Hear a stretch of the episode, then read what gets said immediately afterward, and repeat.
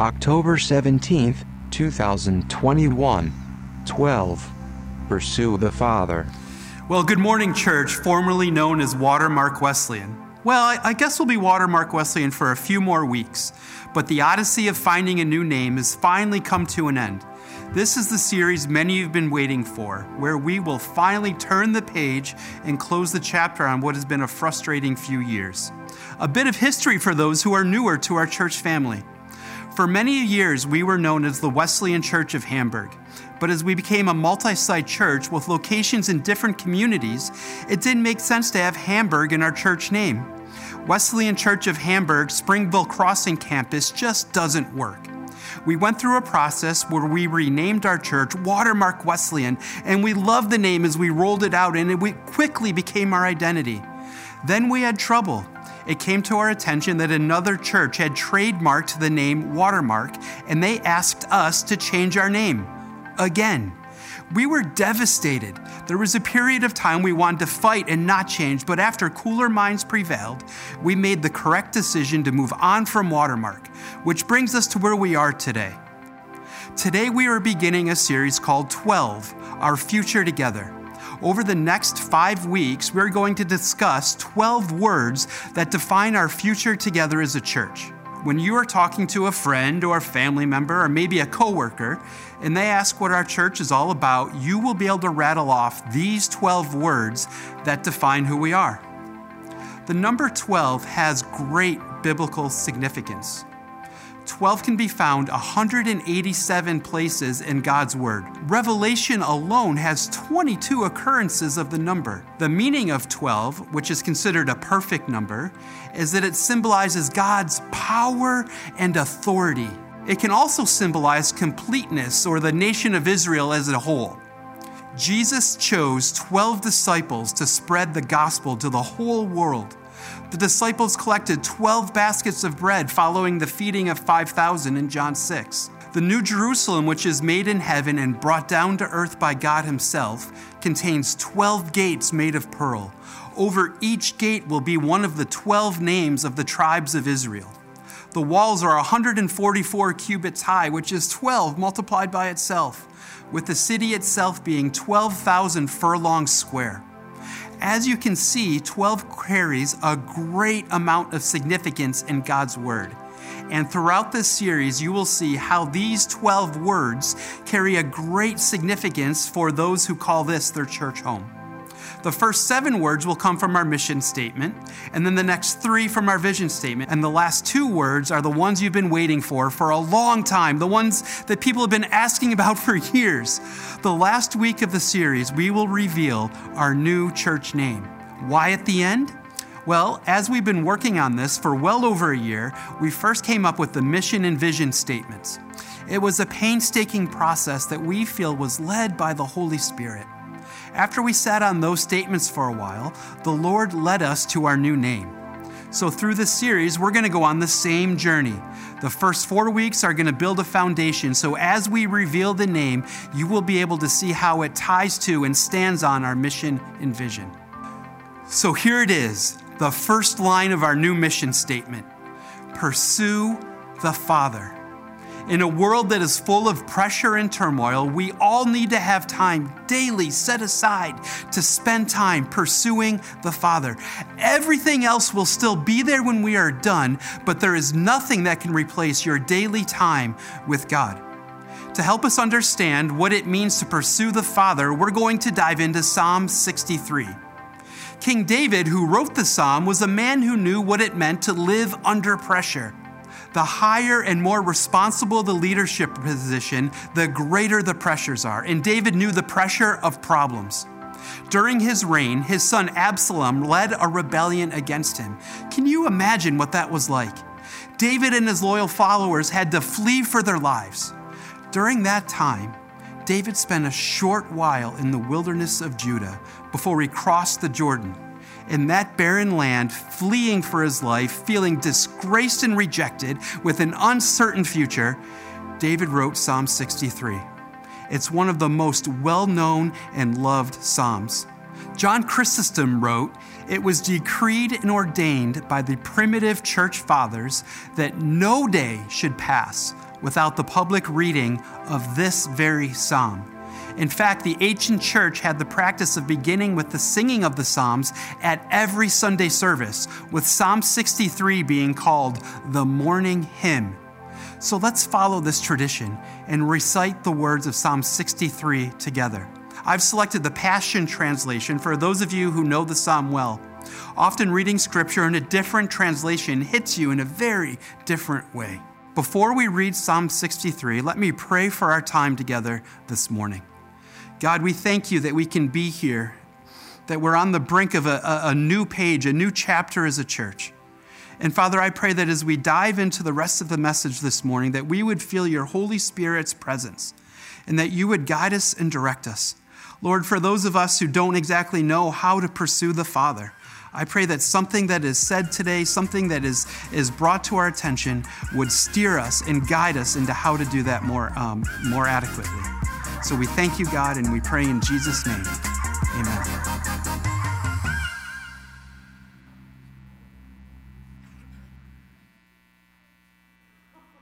Well, good morning. Have you ever had the privilege of watching yourself on a large screen in front of a group of other people? I don't recommend it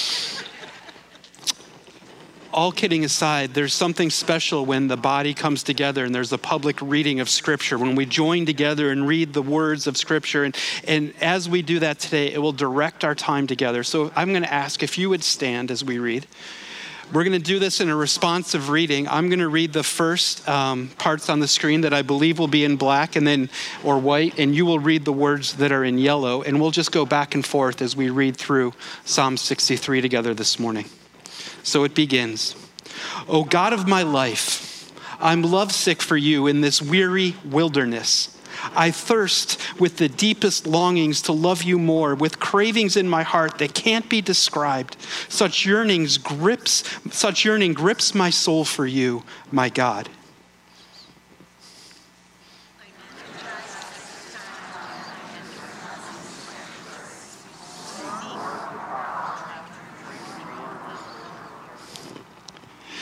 For your tender mercies mean more to me than life itself.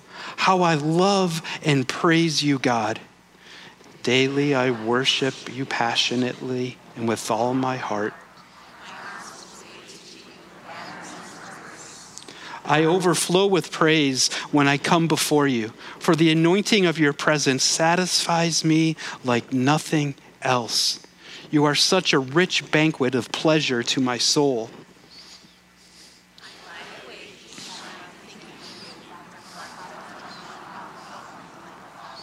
I sing through the night under your splendor shadow, offering up you offering up to you my songs of delight and joy.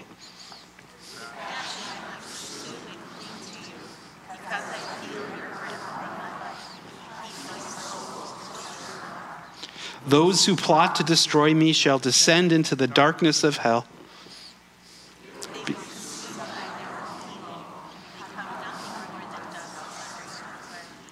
These liars will be silenced forever, but the anointing of a king dance and rejoice. Go ahead and have a seat. I imagine as David wrote these words, as he's fleeing for, for his life because the son is leading a rebellion against him, looking to kill him. I imagine as he wrote these words, he was probably falling on his knees and just crying out to God realizing that there was nothing else in the world that mattered to him at that moment because everything he had had been shattered, had been taken away. The pain that these words are full of was overshadowed by David's love for God, by his devotion to the Father. And as he's writing these, and as I'm sure they sang them time and time again, it was remembering how great and how good and how majestic the Father is.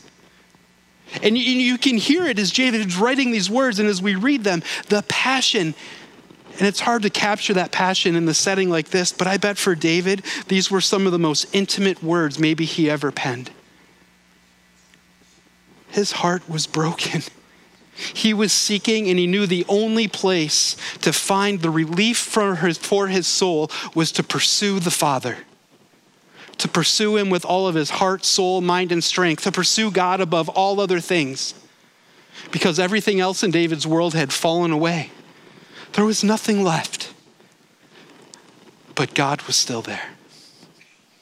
We're going to talk about pursuing the Father today, and I hope to answer three questions through this message. So you can hold me accountable. Afterwards, you can say, Paul, you did well on that one, but I'm not so sure about number three. But here's the three questions What does it look like to pursue the Father? For you and me in today's world and all that's going on around us, what does it look like to truly pursue the Father? The second question What happens? What happens when you pursue the Father? And when I say that, I mean, what happens in your life? What happens in your inward being when you pursue God? Because as we'll see in just a few moments, eh, you're changed. If you earnestly and genuinely seek to pursue the Father, you will be changed from the inside out. And the last question, as we'll see in a bit, which is the most important, is how do you pursue the Father? And we'll get to that in just a few moments. And as we talk through these three questions, this is my job, this is my task for you. I want you to um, assess where you are in each of the three. I want you to look at your life and sort of figure out if you're doing well in each of these three categories because your answer really matters. So we're going to get our first, we're going to jump in right off um, in verse 1 of Psalm 63. And I'm just going to read it again because the language is so powerful. O God of my life, I'm lovesick for you. In this weary wilderness, I thirst with the deepest longings to love you more. He's lovesick, he's thirsting for God. With cravings in my heart that can't be described, such yearning grips my soul for you, my God. In those verses, we see that David is lovesick for the Father. Lovesick. He, he can't think about anything else. Remember when you were lovesick at some point in your life? When you were pining over somebody and you had this person, and you, we'll get into this in a little bit, but when you're just so almost infatuated, hopefully not, but maybe. And the thought of that person just consumes you, and you're lovesick for them, and you thirst. I love how David says he thirsts for the Father. His soul is parched. There's nothing else. Nothing else can quench what's going on inside of him. And he thirsts more for God in the middle of the wilderness when everything else is falling away. He has an undescribed craving. An undescribed craving. And the yearnings for God grip his soul. What does it look like to pursue the Father? It looks like David right here. It looks like David just being sick to be with God, lovesick, falling on his face in the middle of everything that's going on around him. It's a deep, abiding relationship with the Father. Can I be honest with you? Sometimes it's really hard to do that, isn't it? For those of you who've been following Jesus for many years, it's hard. It can be very challenging to have that deep, abiding commitment and at times, David didn't. There are many times in his story where he turned the other way and he went in his own direction and thought he knew better than God. David is also known as a murderer and an adulterer. In different times in his life, he definitely listened to his own heart as opposed to the will of God. He took his eyes off of God and did his own thing. That's why I love that right now, with all the bumps and bruises of his life, he yearns for the Father's presence. I hope that's encouraging to you because I know many, many of us have stories and histories, or maybe even this week, and things have happened in our lives. We've said things, we've done things, we've, we've acted in a way that maybe we don't feel worthy to pursue the Father. But here's David, who's broken before God, who's done so many things that are contrary to God's will for his life, and yet he falls before God, longing for him, lovesick for his presence. I hope that's an encouragement to you that, that no matter where you've been, as we pursue the Father, whatever your story, that you can fall on your face before God, probably like David, and He grips you. He holds on to you. He loves you with a never ending love. He created you, you know. When you were in your mother's womb, He created your inmost being, He knit you together. All the delicate places of who you are, He created your personality, your, your physical presence, everything about you. He made you just the way you are. And He loves you just the way you are. With all the warts, with all the negative stuff, He wants us to pursue God in that way. David fell on his knees, crying out to God. And as we, as a church, whose watermark for just a few more weeks, as we pursue the Father, that's exactly what I hope happens for each and every one of us that we set aside our past, we set aside our history, we know the things that we've done that are contrary to God's will and plan for our lives. We know that some of them are worse than others, and we set our gaze and our attention on God and we pursue Him. What if that was the mark of our church? As people drove by, they knew that the people who attend this church pursue God above all else in the world. There's so many other things that demand or want our attention, but if we pushed all of those off to the side and said, you know what? Above all else, it's God, and I pursue the Father, that would change us. It would change our worship when we gather together on a Sunday morning. All of a sudden, instead of the world and everything that happens through the rest of the week, eh, you getting beat up by it as you're pursuing the Father in the middle of it, you come here ready to worship your Heavenly Father, right? To, to engage with the body of Christ, to say, for this hour each Sunday, everything else fades away. And even if I can't do it when I'm alone and I try on my own, today, this hour, I'm going to pursue God with all of who I are, am. I'm going to pursue the Father with reckless abandon. But it's so much more than just worshiping together. It's desiring that deep intimacy in all areas of your life at all times. I hope you worship like that when you're here, but I hope you worship like that when you're alone in your car. I hope you worship like that when no one else is around and it's just you and God and you can sing your praises. I hope that becomes a lifestyle and not just something you do. When you wake up in the morning, you're excited because it's another day. It's another day to pursue the Father, to get closer to God to seek him with all of your heart, soul, mind, and strength, to, to wrap your arms around him and for, him, for you to feel his embrace. That as a church, as individuals, pursuing the Father becomes our deepest desire above all else. That's why it's the first two words of our mission statement to pursue the Father. I liken it to when I, I first met Holly. You know, we've been married as of yesterday 22 years, which is hard to believe. It's been the, the best 22 years of my life. I can easily say that. Thank you. But you remember, I, remember because we met here at this place, which is inter- interesting. We met in a room that's in the back hallway that used to be called the Youth Lounge, which isn't the Youth Lounge anymore. And I remember when I walked in for the first time, I said, Oh, there she is the one I'm going to marry. True story. I just had to convince her of the same over time. She was a little, she didn't see it as clearly as I did right off the bat. But I remember as soon as we started hanging out, all my attention, I, I wanted to be with her above all my other friends, above everything else in my world. Do you remember those feelings and that emotion? When you find that one right person we hung out together. We, we didn't text because we really didn't have cell phones yet, so you can date without cell phones, those of you who are younger than some of the rest of us. It can be done. We'd pick up the phone, we'd talk on the phone, we'd hang out all the time to all hours of the morning. Well, until midnight, that's as long as I have. But my heart was totally committed. And that doesn't even scratch the surface of, it, of what it looks like to truly pursue the Father when we really realize who God is and the difference He makes in His lives, and we give our hearts to pursuing Him with all of who we are, that should be our, the same attitude we have that we pursue God with a never ending desire to be with Him no matter what. It becomes our heart's desire. So, what does it look like to pursue the Father?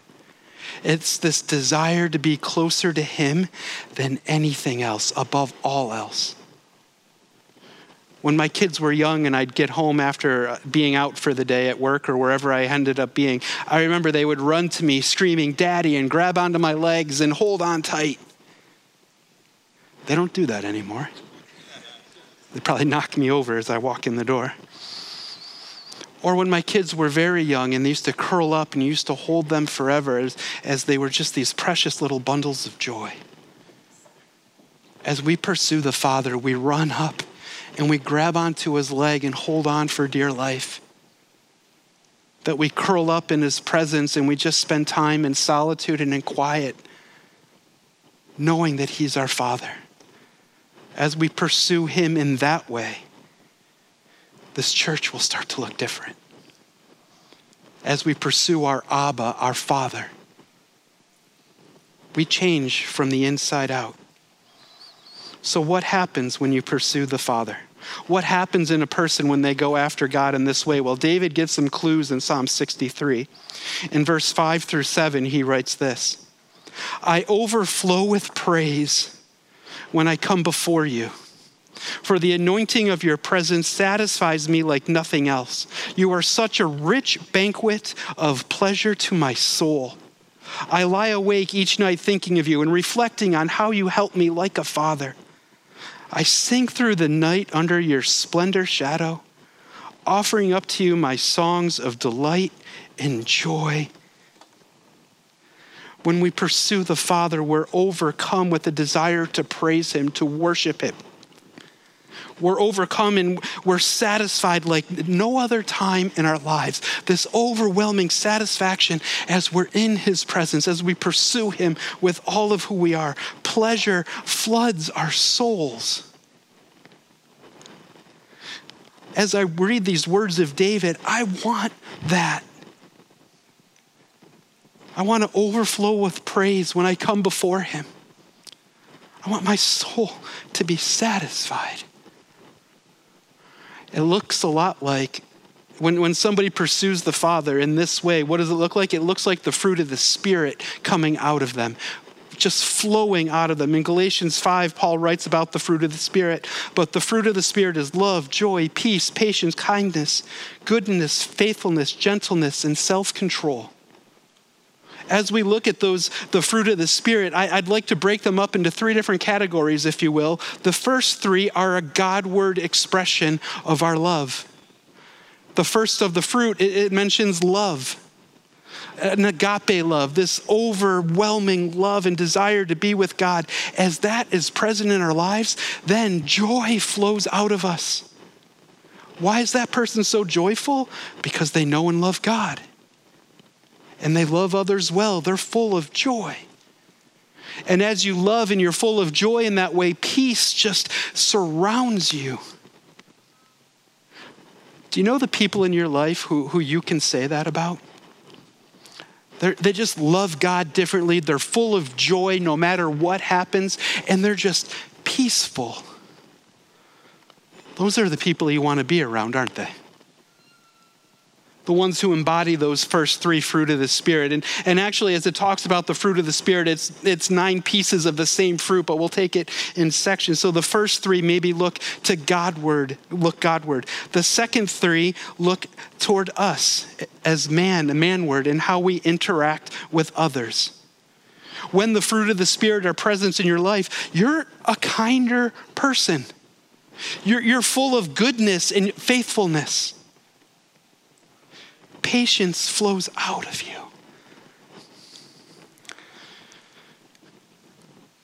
When you and I pursue God with all of who we are, the world will notice because we'll be filled with goodness and kindness. We won't lord it over people. We won't lord our relationships over people, but they will notice that something's different. We will not choose to oppose people for no good reason, but we will be kind in our dealings with others, full of goodness. People will speak differently of you. Our world is lacking kindness and goodness right now. Everyone has their issue or what they want to push forward. But what if we as a church said, no, we're going to be kind? In all of our dealings, in all of our interactions, we're going to pursue God and we're going to act differently than the rest of the world. I think people would take notice. I think people would see us as a different place with different standards and a different way of interacting with those in our world. But that comes through pursuing the Father and the fruit of the Spirit coming out of us. And then self-word, as you look at the last of the fruit, faithfulness suggests that we're dependable and people can count on us. Gentleness, sometimes called meekness, can be a negative thing. But Jesus even said, I am meek and lowly in heart. Moses was referred to as being very meek. So if you and I are meek, that is a blessing to our world. We don't have to push ourselves on people, but when we let them see who Jesus is in us, we have a greater influence than we ever would any other way when we take that attitude of gentleness. And then self control. We watch what we say and how we say it, we just carry ourselves differently. I think as we pursue the Father and as we really understand what it means, this is what comes out of us. This is what happens when we pursue the Father. We just look different. What happens when you pursue the Father? First, you see God differently. Second, you interact with those in our world in a different way. And third, you carry yourself just different, in a more positive way that attracts people to yourself and that ultimately shows the world who your Jesus is. The last question, though, is the most important. The last question is how do you pursue the Father? How do I do this? What does it look like? Let me start off. The only way, there's no other way, the only way to pursue, pursue the Father is to know Jesus. There's no other answer. The only way to pursue the Father is to know that Jesus is the one who, who came and lived a perfect life, died a sinner's death, and rose for our sins, and to believe on him as Lord and Savior. That is the only way to pursue the Father. In John, John records these words of Jesus in John 15.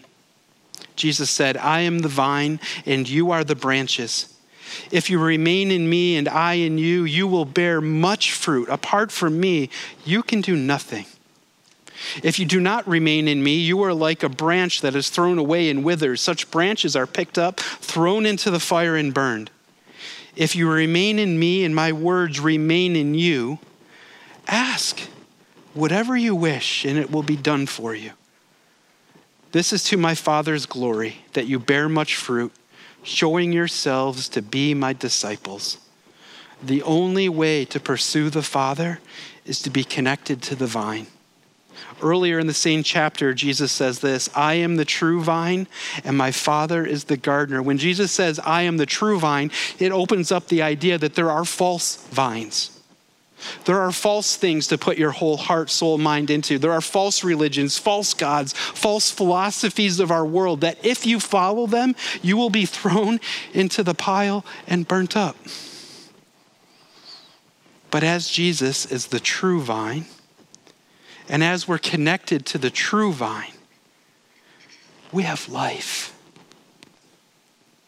we have the ability to pursue the Father when we're connected to the true vine because the Father's the gardener making this all grow. And if we stay connected to Jesus, if we call on Him as Lord and Savior, He, he has a way of, of shaping our futures, of shaping who we are in our hearts and our minds and our souls. And we become, we can become connected to the vine and pursue the Father in a whole new way.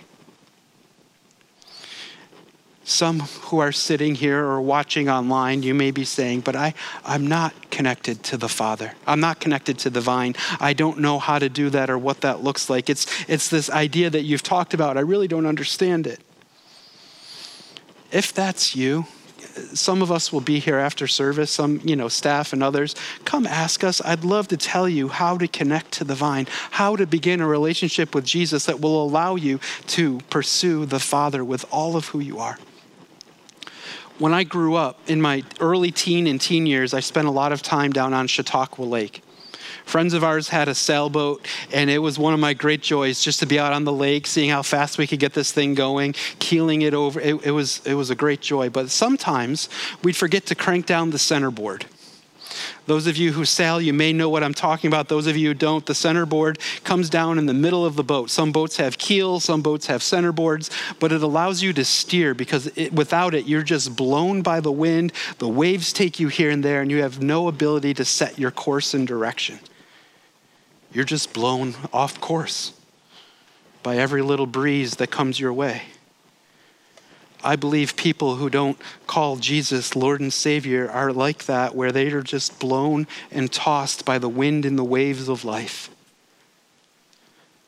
If you're tired of drifting through life in that way, and you truly want to pursue the Father, maybe today's the day where you say, Jesus, I want to know you as my Lord and Savior. It might be the best day you've ever had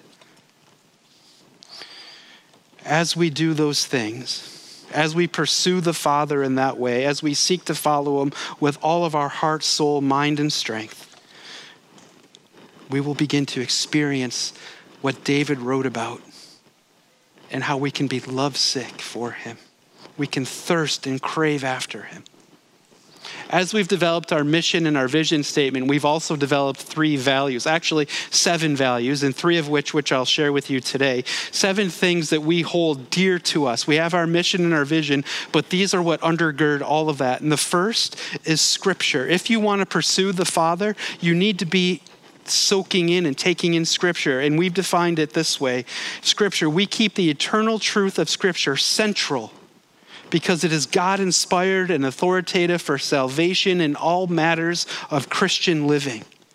As a church, you can be sure that we're going to stand on the truth of Scripture no matter what. We'll interpret it to the best of our abilities. I'll tell you, uh, even after sometimes we interpret it, and re- there's always someone who says, Do you ever think about it this way? And that exists, but to the best of our ability and the best of our theology and what we stand on, you can know that we're going to follow as every word of this and treat it with the authority it deserves. We're going to stand on the truth of Scripture as a church. And how do you pursue the Father? You, you read what's in the Bible. Our second value is prayer. We connect directly with God individually and collectively.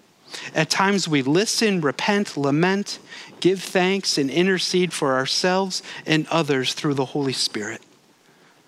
I've recently read a book where it calls prayer the lifeblood of the Christian's existence. And the author goes on to say that if you're not praying, if you're not spending time with God in prayer, you really, your, your faith is worthless as a church, we're going to be a praying church. And one of those ways was mentioned earlier with Called to Pray tonight. Yes, I hope those who are intercessors come and pray. Those who love prayer come and experience it. But I ask that if you don't necessarily know how to pray, if it's not something you're used to, that maybe you still come tonight. As God's people gather together and pray in that way, we'll begin to see God work in our midst in ways we've never dreamt possible. But I really feel that as we gather in prayer and have those opportunities where we teach each other how to pray and learn and experience God in that way, we will see Him move. If you want to pursue the Father, being in prayer is one of the best ways to do it. Just sitting with Him, speaking sometimes, listening other times, sometimes just in silence before Him, soaking in what He might have for you. And the third value we're going to talk a lot about is worship. We worship God every day in awe and wonder through our thoughts, speech, and actions. We're not talking about worship when we gather here. You notice it doesn't say when we get together on a Sunday morning and worship. I hope that you worship throughout the week. When you see the beauty of nature, you say, That's God's fingerprints. When, when you see a life change and you see people making different decisions, you worship because you see how God's at work. That maybe you listen to worship music on your own and you take it in in the car, at home somewhere, maybe even the shower, you just crank it and you sing at the top of your lungs. That's the only time people don't criticize me is when I sing by myself. But you spend time worshiping in that way in scripture, in prayer, in worship, pursuing the Father. How do you pursue the Father? You stay connected to the vine. You spend time in God's Word and prayer and, and worship with others and alone. Sometimes it's right to pray together. Hopefully, when your community group gets together, part of what you do every week is you pray. Pray about the things you've just talked about, pray about your lives together, but you spend time in prayer. And then I hope you are in a community group where you have other friends who you're going after faith together, where you can share the struggles and the joys. And as you pursue God as, as a group, as you pursue the Father in that way, you will see Him in amazing ways. Psalm 63 8, as we wrap up. With passion, I pursue and cling to you because I feel your grip on my life. I keep my soul close to your heart. With passion, we cling to you, Father because I feel the Father's grip on my life. I keep my soul close to His heart. The first two words we're going to talk about in this series are pursue the Father. We've cut out the prepositions and, and, the articles and all of the other words, and we're just going to say, pursue Father. And as we add the other 10 words through this series, you will see a beautiful picture painted of who we are and who we're going to be.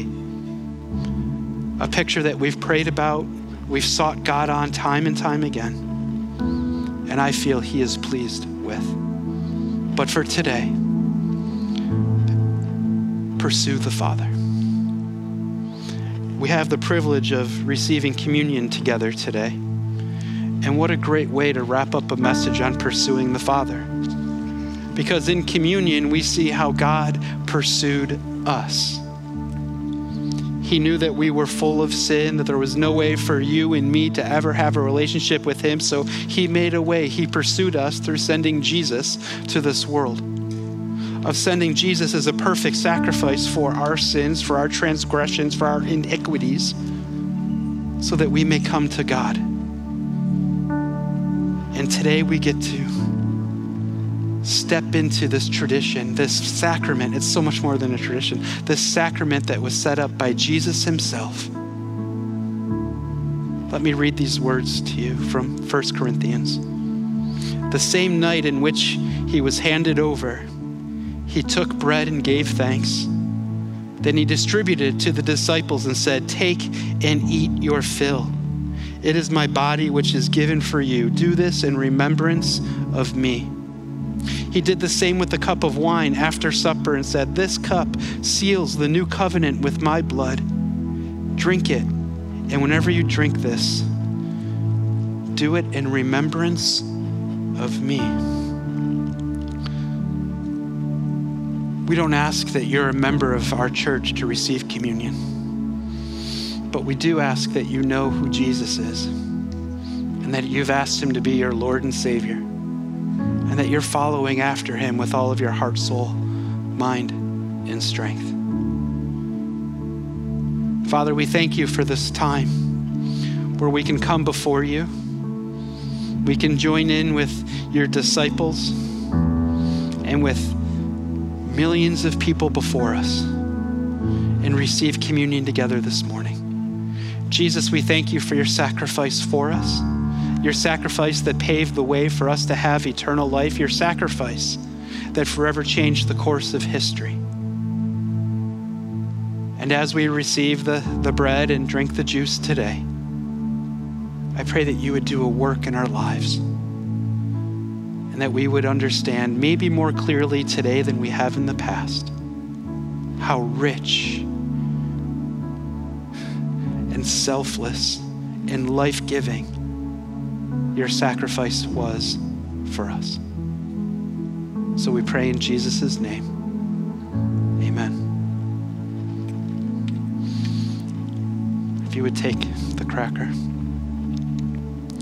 This is the body of the Lord Jesus Christ given for you. Preserve your soul and body into everlasting life. Take and eat this, remembering Christ's sacrifice for you, and be grateful.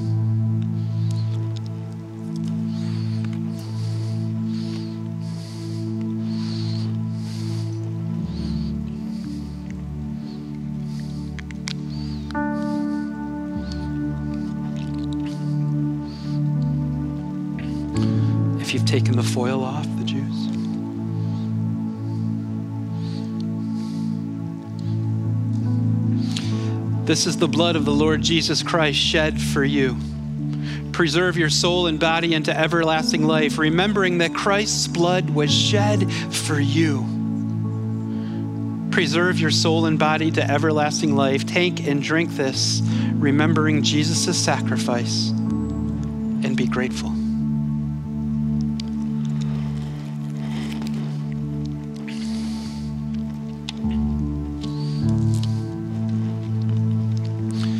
Like I mentioned a few moments ago, if you're unsure if unsure what a relationship with Jesus looks like, if you want to be tied to the vine, come see me afterwards. I'll be right up front. We can talk through it. If there's a lineup of like uh, 20 or more people, can someone come help me with that? I'd appreciate that. Um, but we're going to finish up with one more song. And I pray that this song would be your prayer as you leave. That as we sing about Jesus and his sacrifice, these words would sink deep into your heart.